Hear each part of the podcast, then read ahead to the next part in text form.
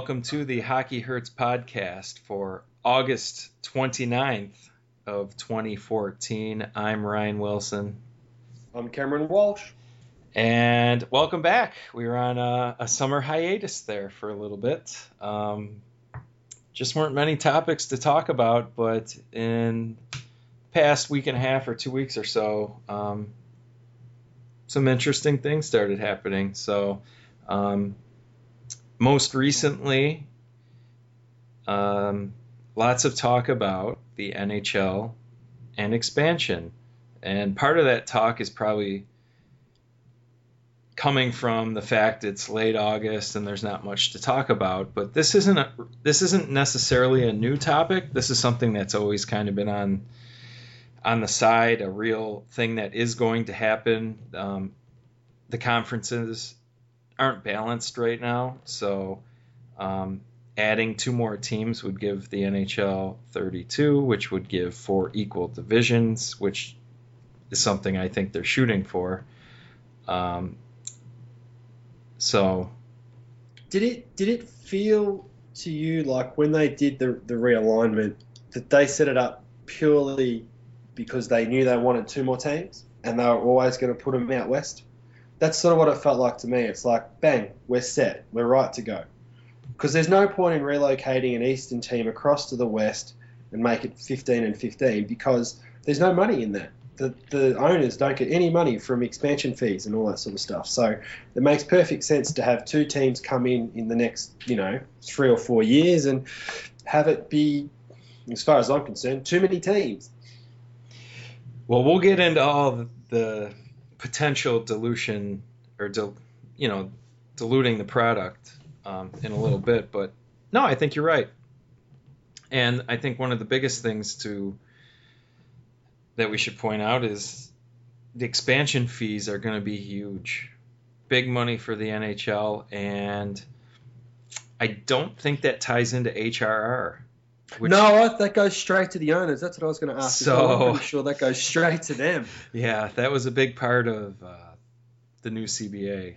Um, I think they kind of left that part to them as yep. they got their 50-50, but not quite this part of the 50-50. So yeah, but that'll work out. More jobs, technically more teams, more revenue. It, then that gets split towards the players, so they will get some of it. But yeah, they don't get a big chunk of that chain. Well, they get no chunk of that change that comes directly to the owners with that fee. So it's players good. can't complain. It's good for both parties in the long run. Up front, yeah. the owners are, are going to get their nice fees from that. So obviously, pro sports being a business, um, of course, they're going to look to create new revenue and expanding it. Um, two teams. I have mixed thoughts about expansion and in general, but I don't think two is going to crush the product. Um, mind you, I don't think the product's always great, but I don't think two more teams is really going to change it all that much. It's certainly not going to help steer it in the right direction. When you start talking about four teams, which there were slight whispers of that, that's that's not good. One, you're not going to have your symmetry of the divisions if you add four which no, um, but you start to you're talking about a hundred more players in the league. Uh, I just I don't like the thought of four. I, I, I might have tweeted this this morning on, on, my way to work that just as the league starts to, to get that depth and the quality of, of, of, the play itself starts to rise, it's like they go, oh, we're almost there. Let's add two more teams and and filter it out yet again. It it sort of feels like that when all the mid '90 expansion started, and you know those areas have done really well with hockey and stuff like that. But it almost feels like they should have waited three or four more years, where it felt like the talent was bursting at the seams, so that those teams could succeed straight away. That's probably where I I have an issue with the timing of this, but it makes it makes sense. The the owners want the, the revenue. Well, the owners want the money. It's excluded from the HRR, so they get it. The players don't. And, and I get it, as you said, from a business sense, but from a product on the ice, I'm a little baffled. And and the other thing is, it sounds as though Vegas is a sure thing. the question is, where would they go after that? You hear Seattle, you know, Kansas City maybe. Um, uh, Quebec City, obviously, but that's east. So that and they won't go. They won't go east. The two they're going to do are going to go west. That's just how they're going to do it. Yeah, um, Seattle, I think is has potential as a market. I think they're they have a, a pretty good sports market there. Obviously, they lost the the Supersonics for the NBA. Boo. they actually, yes, you are a Supersonics fan, yes. Correct. I was. Yeah. Are you a, a, Kevin Durant Oklahoma City fan? No, I'm a Sean Kemp Seattle Supersonics fan, and that's the thing. If they get the Sonics back, I'll get back into basketball. I totally lost interest in basketball once the Sonics left. So, um, well, that new arena they want to put in there is supposed to put them in a situation where they can have both hockey and, and, and basketball. So, um, and you're right, Seattle's a great sports town. Let's be honest. So I could see them being able to, to fill a hockey arena um, as long as the team's good reasonably quickly. I, I like the idea of Vancouver having a uh, rival within proximity. Yeah. Regional rival. Because they're really kind of on an island. Geographically. How far away, yeah, how far away Seattle to Vancouver? It's just a drive, isn't it? It's a decent drive, but it's much better than Alberta. Yeah. and that those are the two closest. And then you got California, yeah. but obviously that's much further south than yeah. Seattle. Yeah. Uh, and then here, you've got the three teams in California anyway. So here's the problem with Seattle. Um, they do not. The reason the Sonics left was they don't. They they weren't going to upgrade the. Uh, I believe it's the Key Arena. Key Arena. That's correct. They don't have anything construction wise going for that new no. arena yet. So that's kind of like, all right, well, you know, they, they need the arena and it's not. The really... league won't wait. That's the thing. Like they might miss the NHL boat because they don't have an arena one under construction, and they are looking at doing it. They don't have one under construction, and they don't have one in the pipeline. Like they're everyone that's tried to get an arena up in Seattle has had it fall apart because they're asking too much from the city of Seattle. So they sort of can't get it going. So until there's an arena under construction, I can't see the NHL jumping on board for a um, for a team there. So they'd have to look somewhere else because if, from what Keith Olbermann said, if Vegas is up to go 2016, they're not going to want to wait much longer than that to add that add that next team in, I think.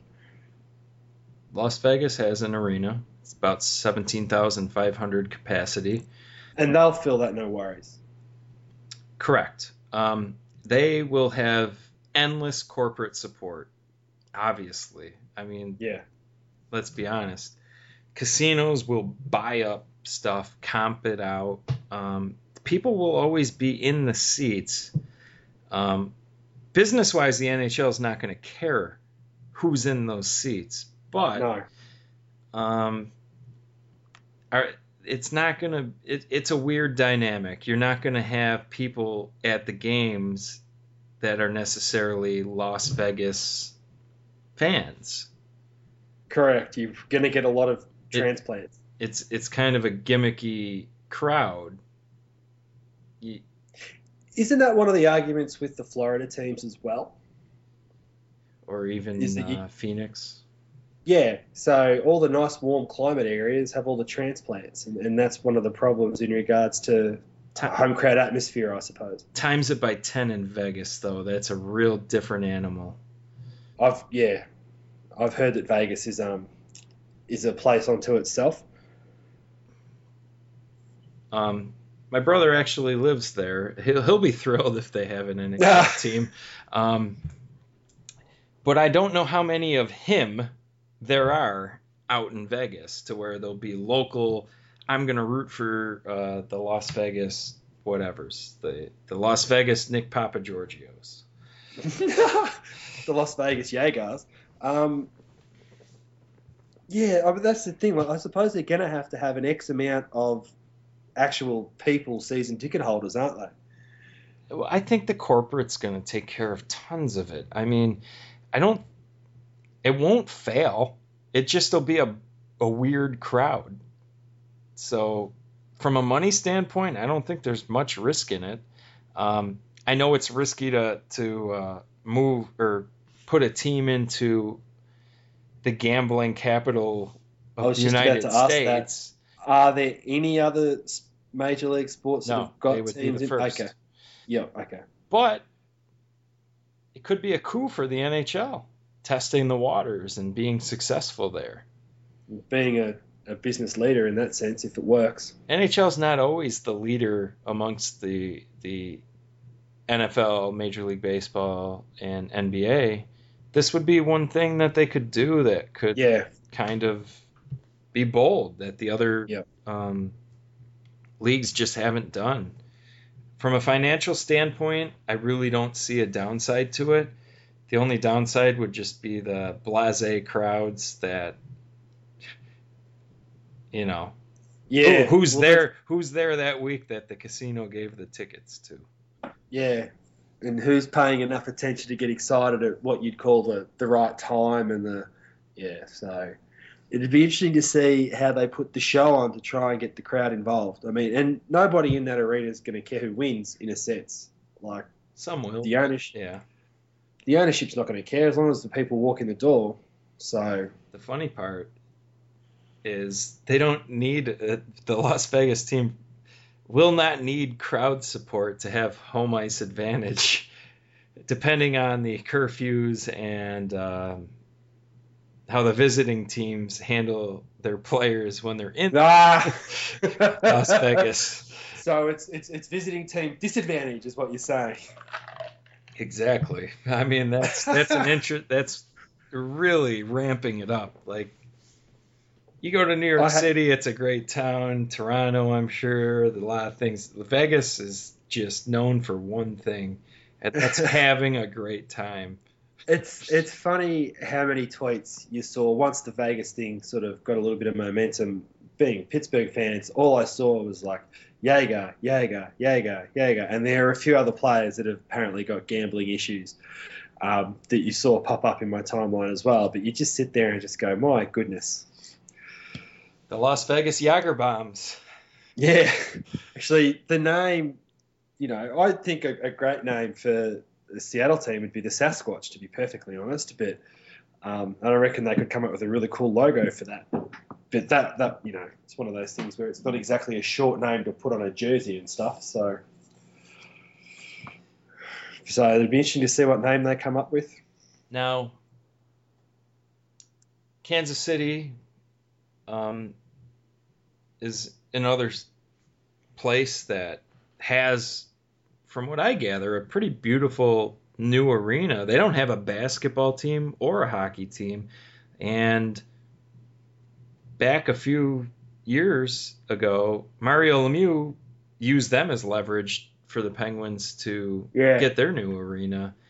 Kansas City Penguins. Yeah, that was um, not really sold on how close that ever was, but Mario uh, did a nice job of using them as scare tactics to get what he needed, and I thought it was well played on his part.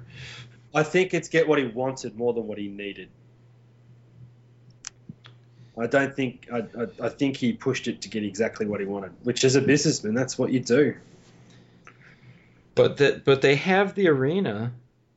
Um, so it's technically an empty arena because are there any pro teams that are playing out of it? I'm sure there are pro teams, but as as we talk about the classic approach of uh, the four major sports, yes, there isn't one there. Obviously, yeah. the only two major sports that play out of arenas are hockey and basketball. They have neither at the highest level. They have two of the other sports. They do have an NFL team and a basketball and a baseball team, don't they? Yes, and actually, I'll give it's a shout. Out, I'll, I'll give a shout out to the Royals. They've had a great year, and they haven't had many of those. So good for you. But um, hockey has been there. The Kansas City Scouts were an NHL team there, and it didn't work. Um, I don't know much about the hunger for hockey in Kansas City to kind of feel comfortable about you know, selling it as a, a hockey market. I, I do feel comfortable about Seattle, um, but I, I guess I'm in kind of a gray area about Kansas City. I, I just don't know if it would work. I assume it would work a little bit better than Atlanta did, who also had a previous NHL team that was brought yeah. back. But yeah. I don't know. I, I just don't I, see them as a. I think what's reliant upon it working in Kansas City, and this is what didn't happen with the Thrashers, is the general manager getting them to work quickly getting them to be successful quickly and, and those season ticket holders having a reason to keep renewing their their season tickets. That's what's going to make them survive. And I don't know, and that's a raffle. You know what I mean? You, you, just, you could get there and put in a great GM, and he just screws three years up, and then they're behind ten years in regards to their development. So it's it's really tough. Like it, it the way teams grow can really make or break the, uh, market. I think that was Atlanta's problem. They just weren't any good, and then teams just got bored. I mean, Atlanta's a real shitty sports town, though. They really are. It's they jump on and off real quick, don't they? It. I don't know how to explain it. They just, they just, it's weird. They, they, they don't support professional sports at a high level there.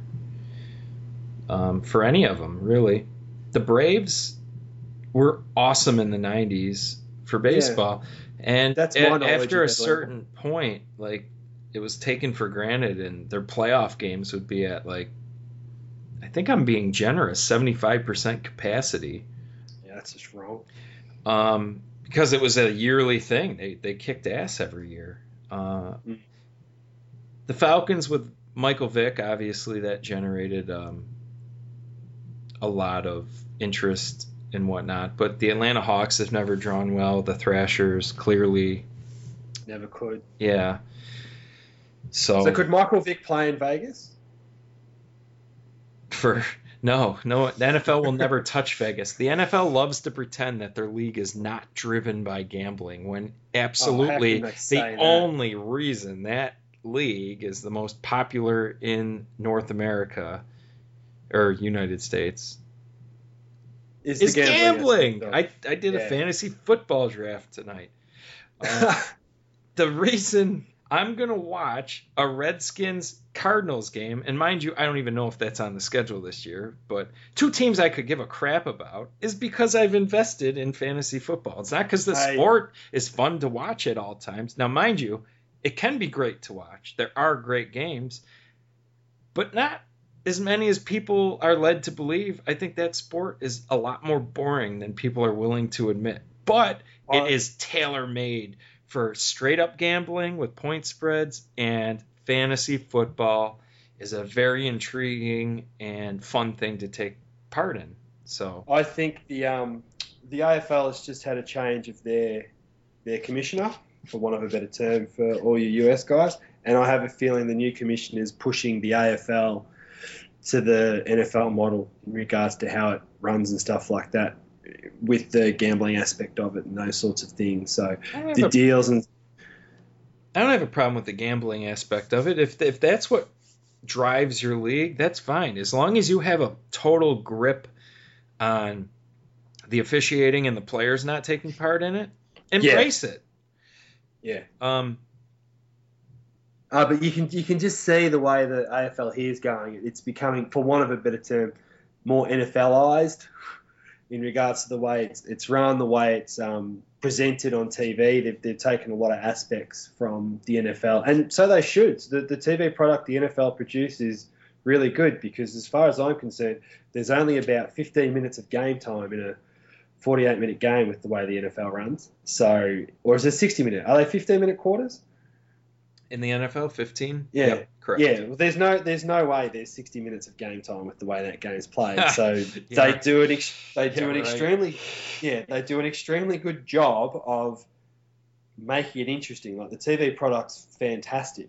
I mean, we actually in the AFL the clock stops pretty frequently, so that a 20 minute quarter basically runs out to be about 30 minutes of running time on the TV. So it fits it, it, fits really well in regards to actual game time being played. But the NFL do a really good job of making the, the, the, TV product interesting, and well, they have to. They've got so much dead time to fill. So if they can't do that, no one will watch. They have, gambling or not. They have three-hour games. Yeah. To a T, well scheduled. It's made for TV. It's yeah. it's a really polished product as far as uh, the presentation of it. But do you strip if if I told you tomorrow or told everybody tomorrow that you could not do fantasy football or, or gamble on football?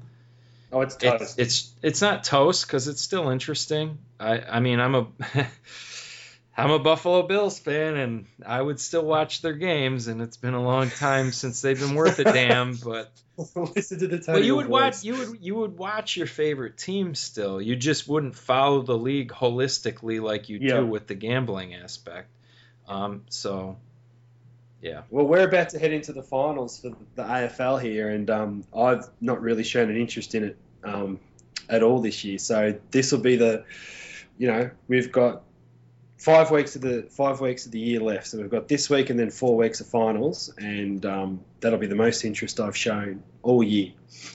And then hockey starts basically, so it works out really well. Wow, that's pretty nice. It does. End of September, and then I think it's what the fifth or sixth of October, a hockey season starts. So it's like, thank God. Now, what's one thing that these expansion teams can do to elevate their success quicker. Analytics, analytics, analytics. Do I win? Yes, you do win. Um, obviously, there'll be an expansion draft of some sort when they finally figure out um, when they're going to do this. Um, yeah. I don't know.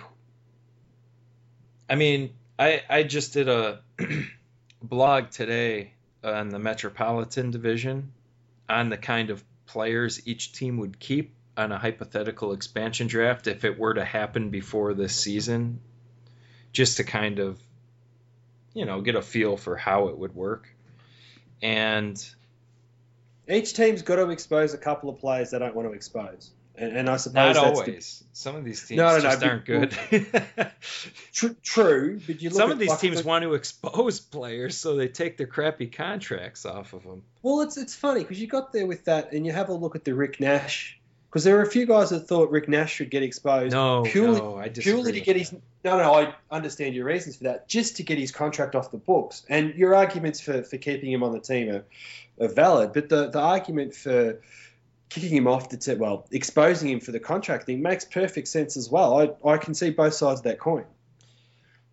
I wouldn't use him as the example. Um, I know a lot of people beat him up during the playoffs because the goal yeah. totals weren't there, but he, he, he, much like Crosby, was playing in the other end more times than not. And quite frankly, those guys both have talent.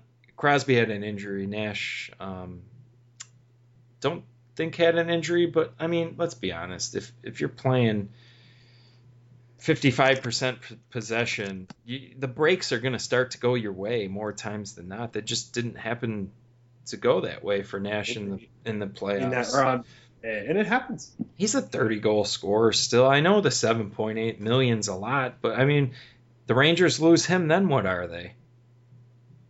Yeah, they've got no no scoring punch. Really, they they already lost Pouliot, uh, Stralman. They lost a lot. What made them great with depth? You're going to give away your one of your best forwards after that. I mean, give away Richards. Well, that one made sense in a buyout. Uh, I mean, that, oh no, that, no, I understand that, but the guy still can set people up. That's the that's the thing. He can still rack up the assists. But you know what I'm saying. And oh I, no, I'm just I'm being a smartass. I know what you were saying about um, uh, about that. that. I guess the curious thing with an expansion draft in the modern era, what happens with the no trade clauses? And I don't have a total grasp on. Oh, good point. What would happen with that? On one hand, the NHLPA is going to fight for those no trade clauses, but at the other hand, if you add two teams to the league, I would think that they would fight harder for 50 new jobs on average. Yeah, that's a that's a fairly good argument when you sit down and and you think about it. Because it's like surely you'd want jobs, wouldn't at, you? At the end of the day, player A has a no trade clause and the team is kind of like, uh, we signed this and it's not looking terrific at this point in time.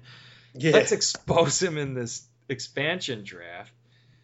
Well, the NHLPA, of course, is going to want to respect his no trade clause, but at the same time, he's going to get paid. He's not going to lose money if he goes to Las Vegas, Seattle, Kansas City, Quebec.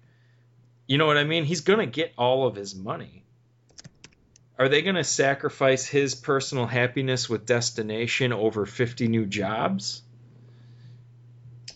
No, I, I, I, don't know. I, I just don't know how they would do it.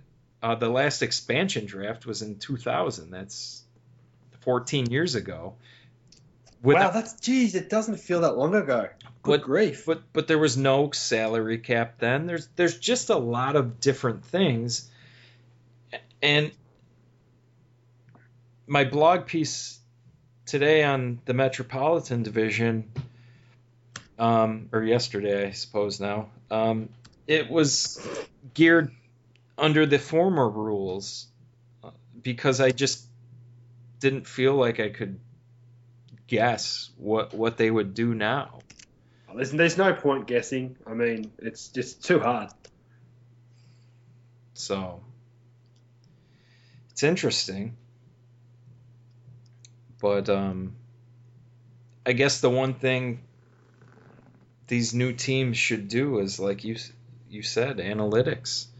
Where can we find the diamonds in the rough? Eh, maybe it's not a diamond. Maybe maybe it's you know doesn't have to be a superstar that you're finding out of nowhere. It just one needs to be a productive player. I suppose one of the things that the new expansion teams are going to have a small advantage with is that the cap's going to be high. You know what I mean? Like they're going to be able to go in and actually, this, is where the players will win out. They're probably going to have to pick up some UFAs, and they're probably going to have to overpay. So that's where those players are probably going to do all right because there's going to be like 2016, there's some big names that come out. I think Stamkos comes out 2016. I think Kopitar's out of contract 2016. Not suggesting those players would leave their clubs uh, or, or, anything like that. But you get there and go, I'd like him to stay in Tampa, but if he leaves, I can't see him going to Las Vegas. I can see him going back to Toronto because they'll Toronto, out. Toronto's the one.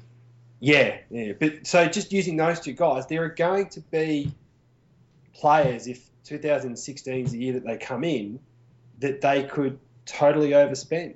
And then they can use the analytics to, to fill the holes. And you, you look at there and you go for what the Oakland A's did with their baseball stuff.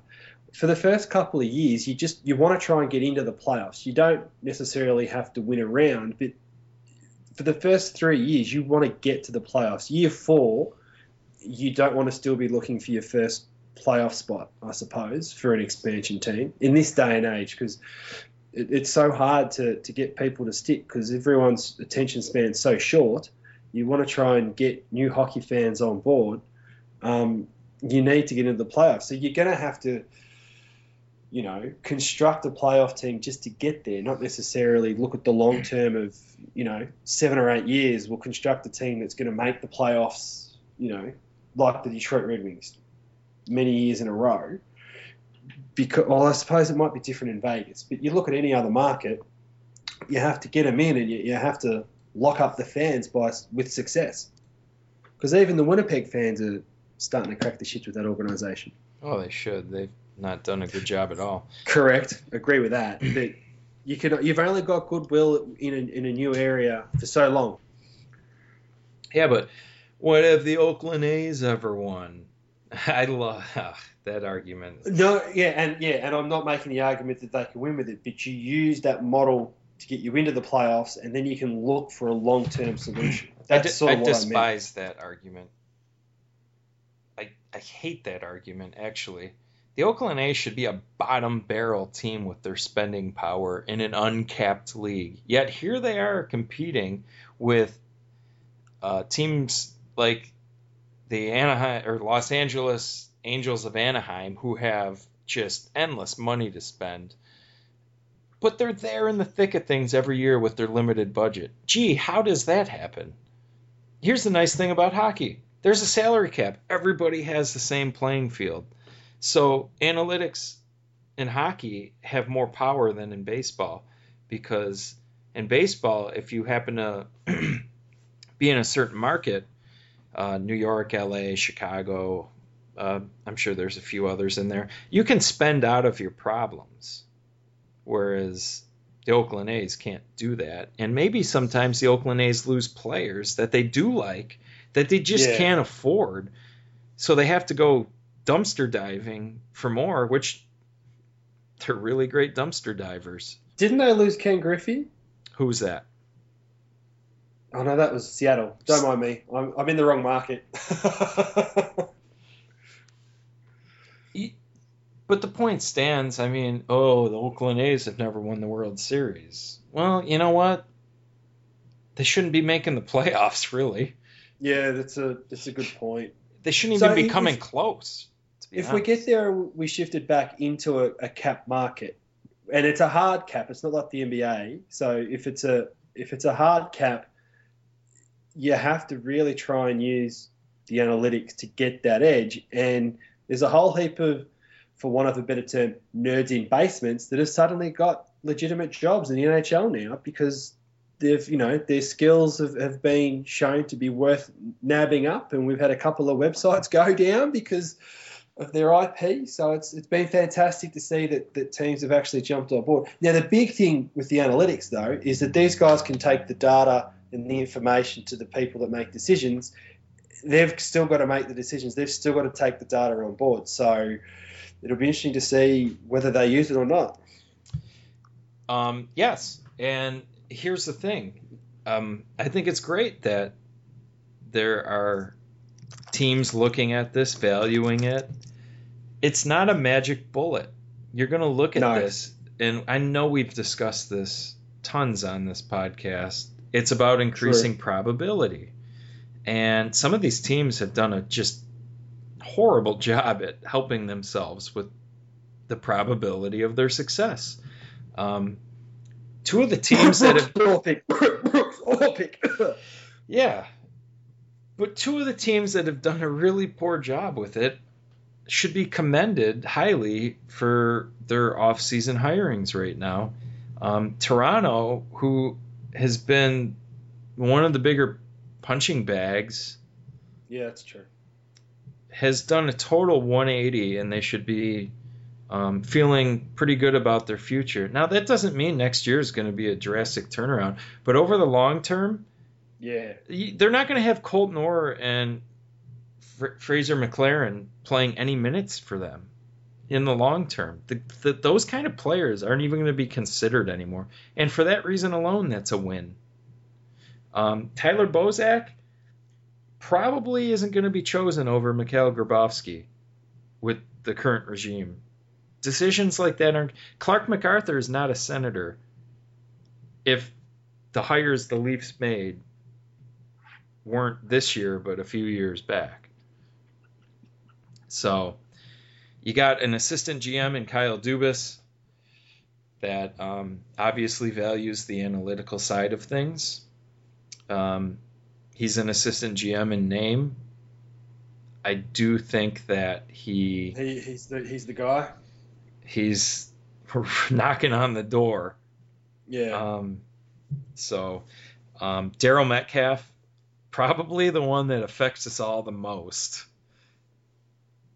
Better known on Twitter at Extra Skater. Aha, thank you. uh, just a r- real disappointing. Uh, uh, good for him. I, I, I, he deserves all this success he gets. That that doesn't help. That doesn't help the rest of us. That site kicked ass, and it's no longer a resource for us. And boy, oh boy, that. Um, not to say there aren't other sites out there that are very helpful, but um, his user interface on that site was really easy, and um, it doesn't just hurt people like us. Um, from what I gather, a lot of NHL teams used his site for data. So Toronto, excellent hire. Even if they don't even ask him any questions, just the fact they got his site off the internet is a win for them. Oh, of course, that's exactly right. Yeah, just just quickly in regards to that sort of stuff, I've heard whispers that um, the NHL are looking to incorporate some of the advanced stats into their website, and I've heard that is it right because Sportsnet's got the coverage now. They might be putting some of the analytic stuff into their coverage too. So it might be a bit of a culture shock over the next two seasons for hockey fans to start seeing some of these analytics. They might get forced down their throat. They might not have a choice. Yeah, and you know, some people may not like it. I think they're but more. They, I think useful. they're more of a vocal minority, though. Um, they're they're useful though. That's the thing. It's like these aren't the god particle, and I've used that term before on on this podcast. But they're really really handy for you to see what player X is doing versus player Y in situation A, and then you can get there and go, well, who would you rather have out on the ice at that particular time? And it makes those decisions simple and it, it's the the other article you did the other day in regards to zone entries and exits. That stuff's going to be vital as well for teams analysing whether players have got value or not, or whether they need to go back and look at particular game tape to try and help a player change his decision making in particular decisions. It should help sifting through game tape easier for for teams, so they can then help players sort out their decision making. So you, hopefully we'll see improvement in player development as well in those situations too. Yeah, if somebody hires Corey Sznajder, uh, better known as Shutdown Line on Twitter, who who is doing that amazing data tracking uh, project with the zone uh, exits, zone entries, and all that stuff. That's going to be a rough one too, because um, yeah, you're big on that. You quite like that data that you've got. That's a real, um, it's a real game changer um, you can quantify with data some of the more important aspects of hockey and how you create possession going through the neutral zone and how you continue that possession into the offensive zone. And he's putting statistical data to that. Whereas before, yeah, obviously we all watch hockey and we all know the things that, um, it, you know, help with that. But to quantify it is excellent because, like we've always said, you can't watch every game. Some to quantify the eye test really helps. To to um, there's so many so much hockey played in the NHL. You're not gonna see everything, and and the, there might be some guys you have preconceived notions about. But when you look at um, the zone exit or the zone entry data, and it's telling you something that complete opposite of what you were thinking, then you're like, oh, okay. I'm going to start paying yeah. attention to this a little bit more. You can devote your resources a little bit better, uh, which for us, is people who do this more so as a hobby, um, yeah, it saves us time. We can understand it better quicker. Um, obviously, it's not, we're not it's not just looking at a stat sheet and oh we're good everything's good and fine now no we love watching everybody loves watching hockey but now yeah. we have a, a, a, scientific way of understanding it a little bit better and um, man great for him to be doing this um, I hey, look I I find it riveting because I have to use spreadsheets and graphs and all that sort of stuff for what I do in my job so to see these things pop up for you know, I absolutely love watching hockey. To see this and be able to go, well, hang on, this person had an extremely bad game. Let's check the stats and see whether I'm just being biased against this particular player and stuff like that. You can go back, have a look at the stats and go, no, no, no, what I saw was right, or no, no, no, what I saw was wrong. You can go back and have another look and, and just check and see what was it that gave you that perception and to look out for particular things next time around. So it's fun. It, it, it is quite exciting. I, I'm I'm excited to see these stats. It's always sort of felt like hockey's been the the youngest brother of the four the four sports, and it's always been a little bit slow to come on board with some of these stats and and well, with everything, I suppose. Um, and to see that it, it's starting to grow up, for one of a better term, and turn into an adult, it's it's exciting stuff. Yeah, and it's in the infant stages, so the conclusions we try and draw right now, um, we're going to need some repeatability from year to year to um, kind of feel a little bit stronger about the uh, conclusions we draw from this new yeah. data. But um, the hockey analysis site, Dave, David Johnson, that that's the other site that um, I've done extensive uh, research with, other than Extra Skater. He had a thing where, you know, the, the zone. Can't think of it off the top of my head, but he used um, Corey Sznajder's data, and uh, it correlated very strongly with who made the playoffs last year um, and who didn't. Now, everybody that's read it, including uh, uh, I think uh, David Johnson himself, has admitted we need to see the repeatability of this data and if it correlates again and again and again.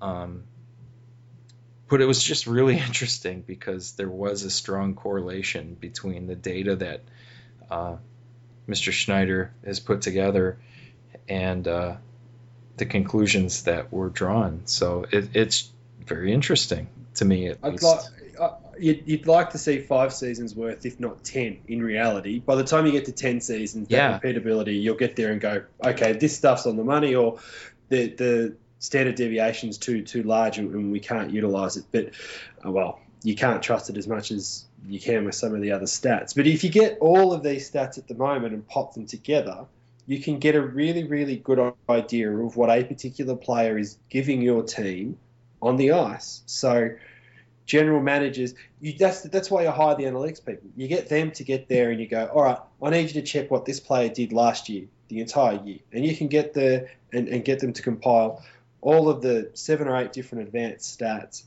and then take them to the general manager and go, all right, this is what the data is telling you. Um, my opinion of the player is this. You go and make the call. And then the, the general manager knows what they're getting into.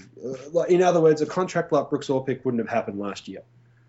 Well, this off season. Now with, now, now with somebody that values the numbers that we're talking about, hell no. That contract no, you, wouldn't happen at, at two and a half mil, maybe even. And and you cannot quantify, you know, in you know in brackets, leadership, and you can't value experience. Like I, I do understand it. There are certain aspects of any sport you can't actually get there and put a Shouldn't that on. play into the stats though? Like if no, and it, you no, you, you can't though. That's the thing. He's not that those intangibles, for want of a better term, that Orpik was paid for, is not five mil a year. Yeah, but shouldn't those intangibles, if he's having a positive influence through leadership and experience, shouldn't shouldn't his possession stats shouldn't there be a positive correlation there? No, because my, my theory with those intangibles is more the stuff off the ice. No, but that's what I'm ice. saying. If if, no, if, he, he's, he's if there's no, a positive no, impact with his presence, that there should be a positive impact on the ice as well. And no, because he's got no wheel. He's got no wheels left. You get there and go. The intangibles that he might provide off the ice would be experience in regards to dealing with guys like Carlson um, and Alzner and and talking to them off the ice or at training, at, at practice and stuff like that. You know, letting them know what he does in this particular situation and those sorts of things because they've got the mobility to do the stuff that Orpik can't do anymore. That would be where I would put his intangible value. It well, is not five mil a year, and you're right. There should be so if if Carlson and Alzner, if they play together, and their stats improve, you could say Orpik's had a positive effect there. Nah, but his on ice possession stuff's not going to work. That's I just don't think it's going to happen. No, nah, that's a reach. That's what coaches are for you don't you don't pay a, a player big money Correct. for that. That's, I agree. I'm trying to justify where they come from with those intangibles and stuff. And yeah, you, you've got to give a player some credit for it, but you can't fork out that kind of coin for, for that stuff. It's not in a cap world. If you're Toronto back in the 90s, it didn't make a rat's ass of difference because you've got all the money in the world. You just throw it at whoever you want. But not in the cap world now. You can't afford to do it. I think that's one of the most overrated things in hockey oh, today. Agree. Yep, I agree. But it's the thing, it's the grit, it's the work rate. Those sorts of things are the things that the old school are still trying to push in regards to why you get a player. Oh. His toughness. It doesn't work. It works if they're good at hockey. That's great. But, you know. Yeah, but that's the crutch they sit on a player when he can't play hockey. That's that's what they use is that oh you've got to you've got to pick that guy up because he gives you these things. Well, what else does he give us on the ice? Nothing. We won't get him. Well, Toronto was that team. They won't be that team anymore. So it'll be really interesting. Uh, Edmonton, you know, they hire Tyler Dellow, who his long did a very good did a very good job of um, uh, exposing that franchise. Actually, his long form writing and and the kind of things he did were tremendous. And yeah. I you know, there there are certainly people out there that will dismiss the quality of work he did because um, at times, you know, he could come off with an abrasive personality. but my argument to that is you have a guy that's pouring in so much effort to, to pull all the data together, make sense of it, have hypothesis, and, have conclusions. And you know, Twitter is obviously a public forum. He had tons of followers, um, some prominent, well-known people that would drill him, and they would drill him without doing any work at all. They would just say, "No, you're you're full of shit." That's the bit that I like. And you know, if you put that much work in, and somebody that just comes up to you and says you're full of it, without putting any effort into their counterpoint, I can see where you start to get, yep, you know, more of a sandpaper approach with people. Yep. And but if they can't, it, it's it's like um, it's like when just Yowie got there today and said that Fleury's was was more consistent this year, and and there was that whole statistical argument that he, he wasn't particularly more consistent.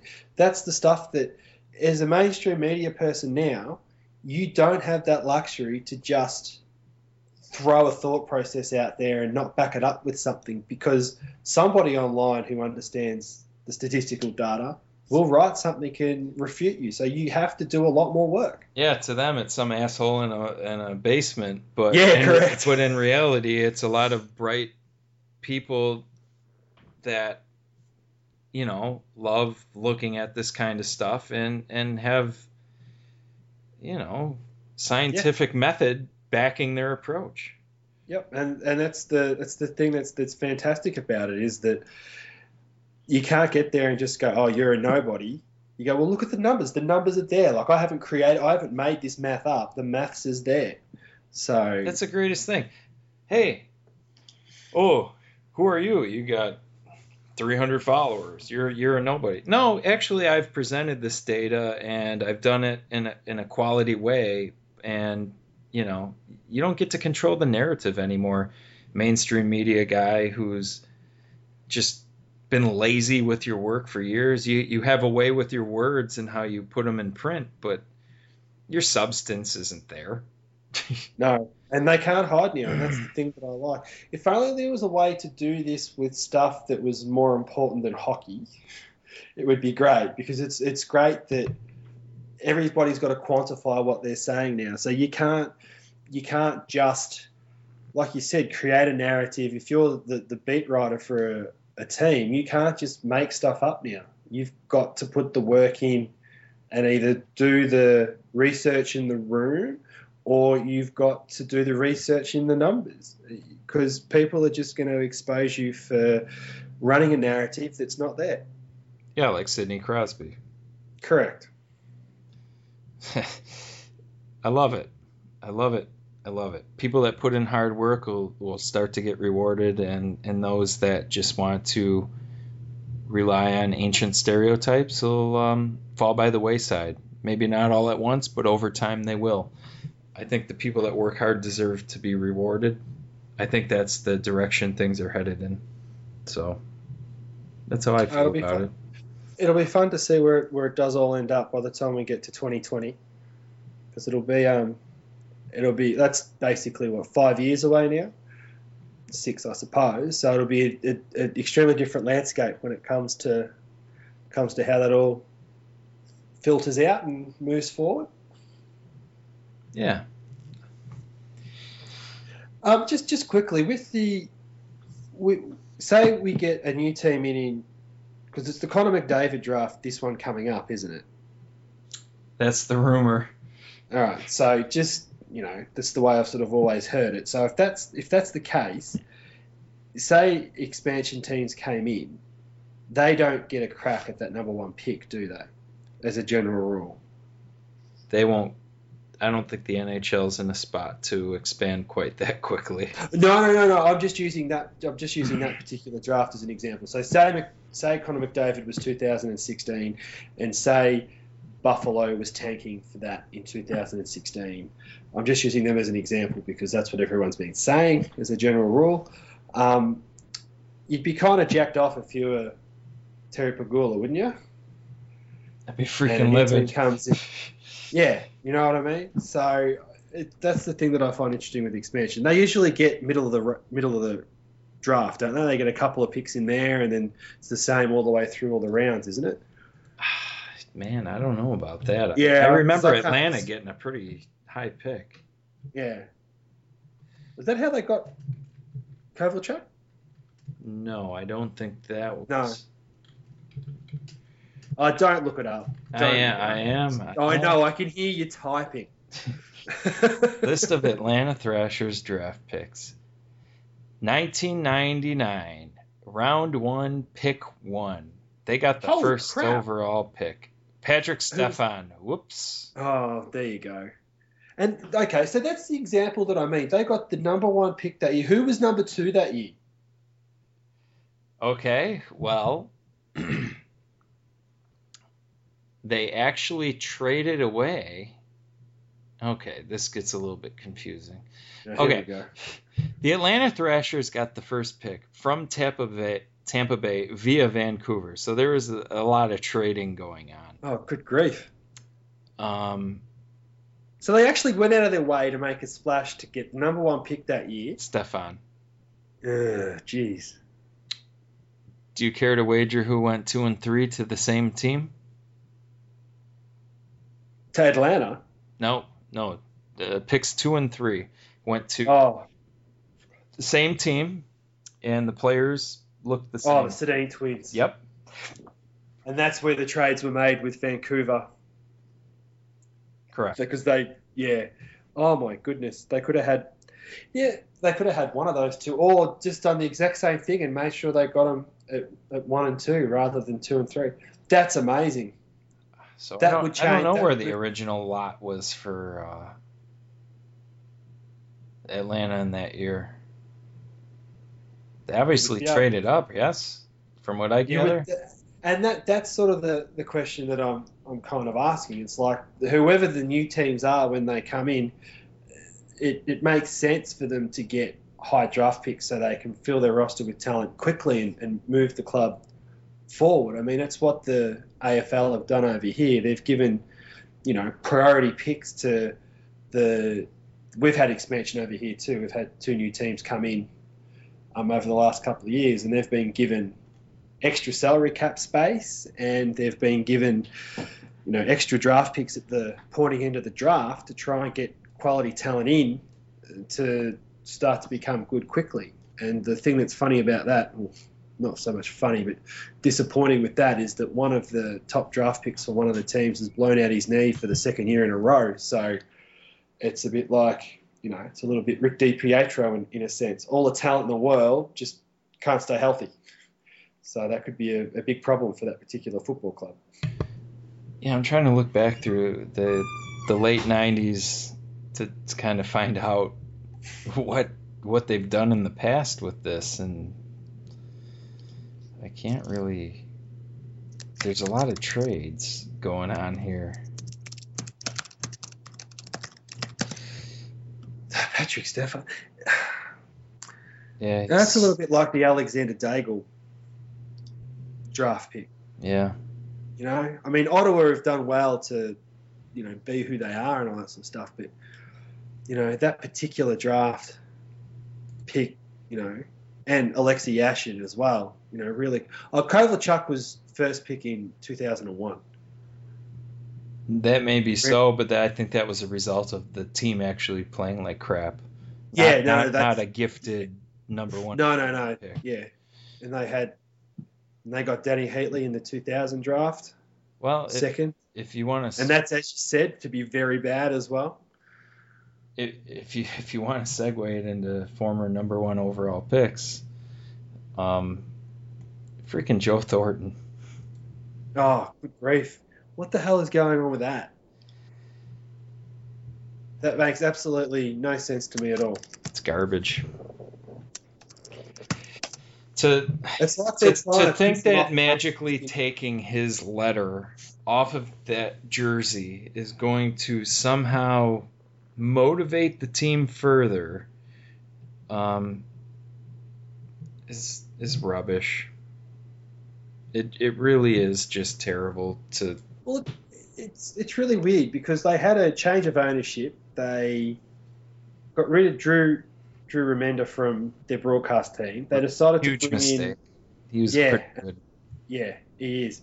Um, they brought in the Ice Girls for the on ice package that they provide, and then it's almost like up top they've gone, nah, you got to get you got to get rid of Jumbo Joe. So do whatever you possibly can to tick him off. To go tick And- off your best player Yeah, whose possession is otherworldly, who had 65 assists last year, not points. Oh my God, what a they they are just effing up a good thing. They were one of the best teams last year. They had an Yep. undesirable result, blowing a three nothing series lead. Obviously, it's going to leave a really bad taste in your mouth. But what you have to do is you have to look at why did this happen? And a lot of that can be traced to Marc-Edouard Vlasic going down, their best Yeah. defenseman, and their goaltending not being terrific. They benched Niemi and they played Stalock, and I don't know. I mean, if, Hey, Vla- if we- we Vlasic doesn't talk- get hurt, uh, are we even talking about this? Look, we were talking about narratives. The narrative is is that Marleau and Thornton can't win when it matters. Marleau has the most And- freaking playoff goals since like 1998 or something like that. I read. Yeah, but the the old school argument is what's he won, and they can get there and say nothing. And so the easy narrative there is to go, well, get rid of him. Simple and that- that- mindset. Yeah, and that team is still good. That team is still a quality team. There's no reason to blow it up. They blew it up. They started signing guys like re-signing guys like Mike Brown, bringing in guys like John Scott, Yeah, well, that's just yeah. letting Marty Havlat go. Oh, I love Marty Havlat. Not, just not that he's a, a huge difference maker these days, but it, you're really gonna have to sell me a lot stronger.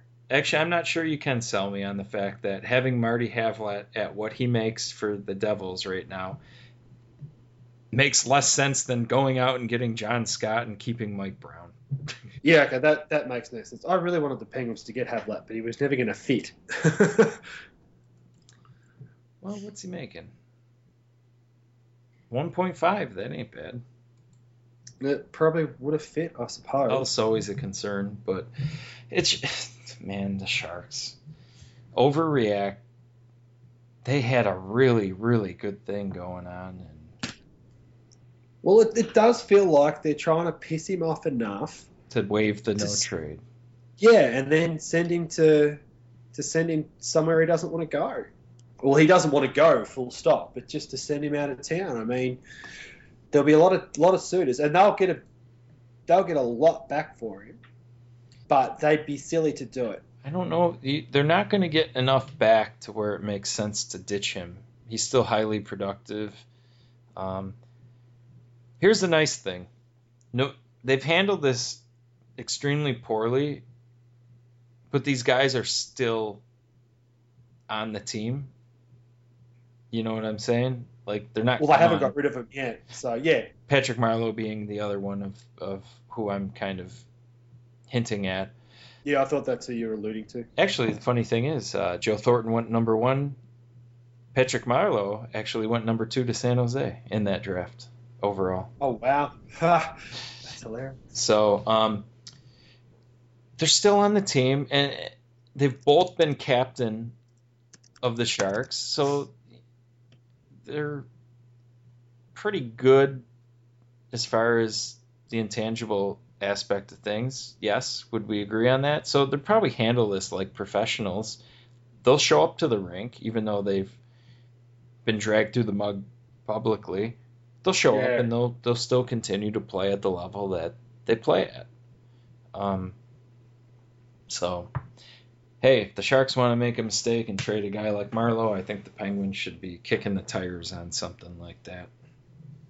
Yeah, and give up and give up a lot for it. Well, you, you get there and you say it and you go, well, a team like Pittsburgh had lost someone like Marleau, but what would you be willing to give up? The one piece that I thought that they could give up for someone like that would have been James Neal. Sutter Martin.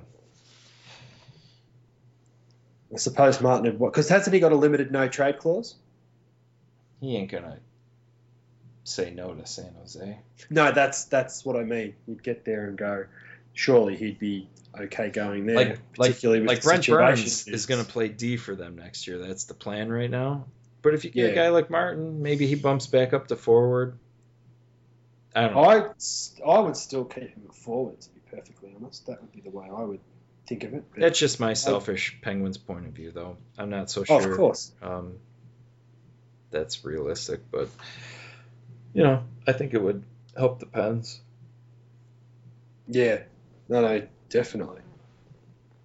Um, Good girl, I'm just I'm looking through the drafts, and right now you sort of look at the guys that have flopped from their their picks, and you go, you know, 93 Daigle, Bryan Berard, so so. Well, no, he was really really good. That, that until was a, he had his eye. Freak. That's a freak thing. He was a good. I, no, no, no. I purely understand that. Then you go Patrik Stefan, Rick DiPietro, body fell apart in him. Uh, Erik Johnson, so-so for me. Yeah, he's not um, a the, number the, one guy. He's he's a yeah, no, no, no. He's a good defenseman, but yeah, what who who went right after him? Some really great players, right? If yeah. I'm correct. Uh, well, my boy Jordan Staal, Jonathan Toews. Oh well, Backstrom, Kessel, Kessel Brassard, yeah. Okposo. Just I tell you what, that was a deep draft. Like the was top that ten. O, that wasn't 03, was that was 06? Uh, that's 06, yeah, that's the Staal draft. The 03 draft's the big one for me. It's, yeah, that was a low. Pittsburgh, well, Pittsburgh traded up to get their goalie of the future. Yeah, great. That's the big one for me. And, well, he might be my favourite player, but they could have had Eric Staal, Thornton, Ryan Suter. Uh, Carter. It worked out great because it led to the, the, the Crosby Malkin kind of picks. Yeah. I mean, it worked, but you do get there and you just you try to take that particular draft isolated, you know, without looking forward. So you get there and go, yeah, that's an interesting decision. Yeah. Because they had no idea they were going to get, you know, Crosby as a center in the next two years. Um, Eric Staal would have Staal would have been a great number one pick. He's a dominant center. They wouldn't. You'd have every reason to pick a guy like that at number one. They wouldn't have Crosby and Malkin, but yes, I agree with your thought process totally. Yeah, yeah. I mean, it's all if buts and maybes, but yeah, it was an interesting decision. Uh, we should end this. Just we went down we a draft. On. We went down a draft wormhole there. Whoops. We should end this before I get on Fleury. Yeah, okay, please do. Let's move on. nah, I think we've covered everything we need to. Oh, I think so. So. I'm just not in the mood to uh, pointlessly try and defend my favourite player. Yeah, let's save that for another week. Well, let's do that. Because I could go about 20, 25 minutes. And I can do without that. Yep, I'm sure you can. it's not good when there's numbers that totally tear apart the guy that you, you enjoy watching. I, I, I enjoy his aesthetic qualities of his athleticism, but um, I don't care for the results. Yeah, and fundamentally, that's the problem I have as well. Well, how about some self promotion? Go for it. Okay.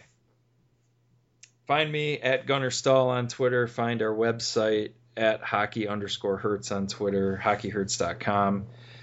Um, we, or there is the Hockey Prospectus 2014 2015 book that w- eh, should be coming out in the next three weeks or so. I've um, done some work on that. I, I did the Penguins Avalanche chapters, both the essays and the, the the player summaries, and I contributed a little bit to the uh, Senators player summaries. So um, I think that's a great annual book. Obviously, I'm biased, but I, I, do think there's if you're into the advanced stats, it's it's probably one of the best books out there uh, to get your fix on that.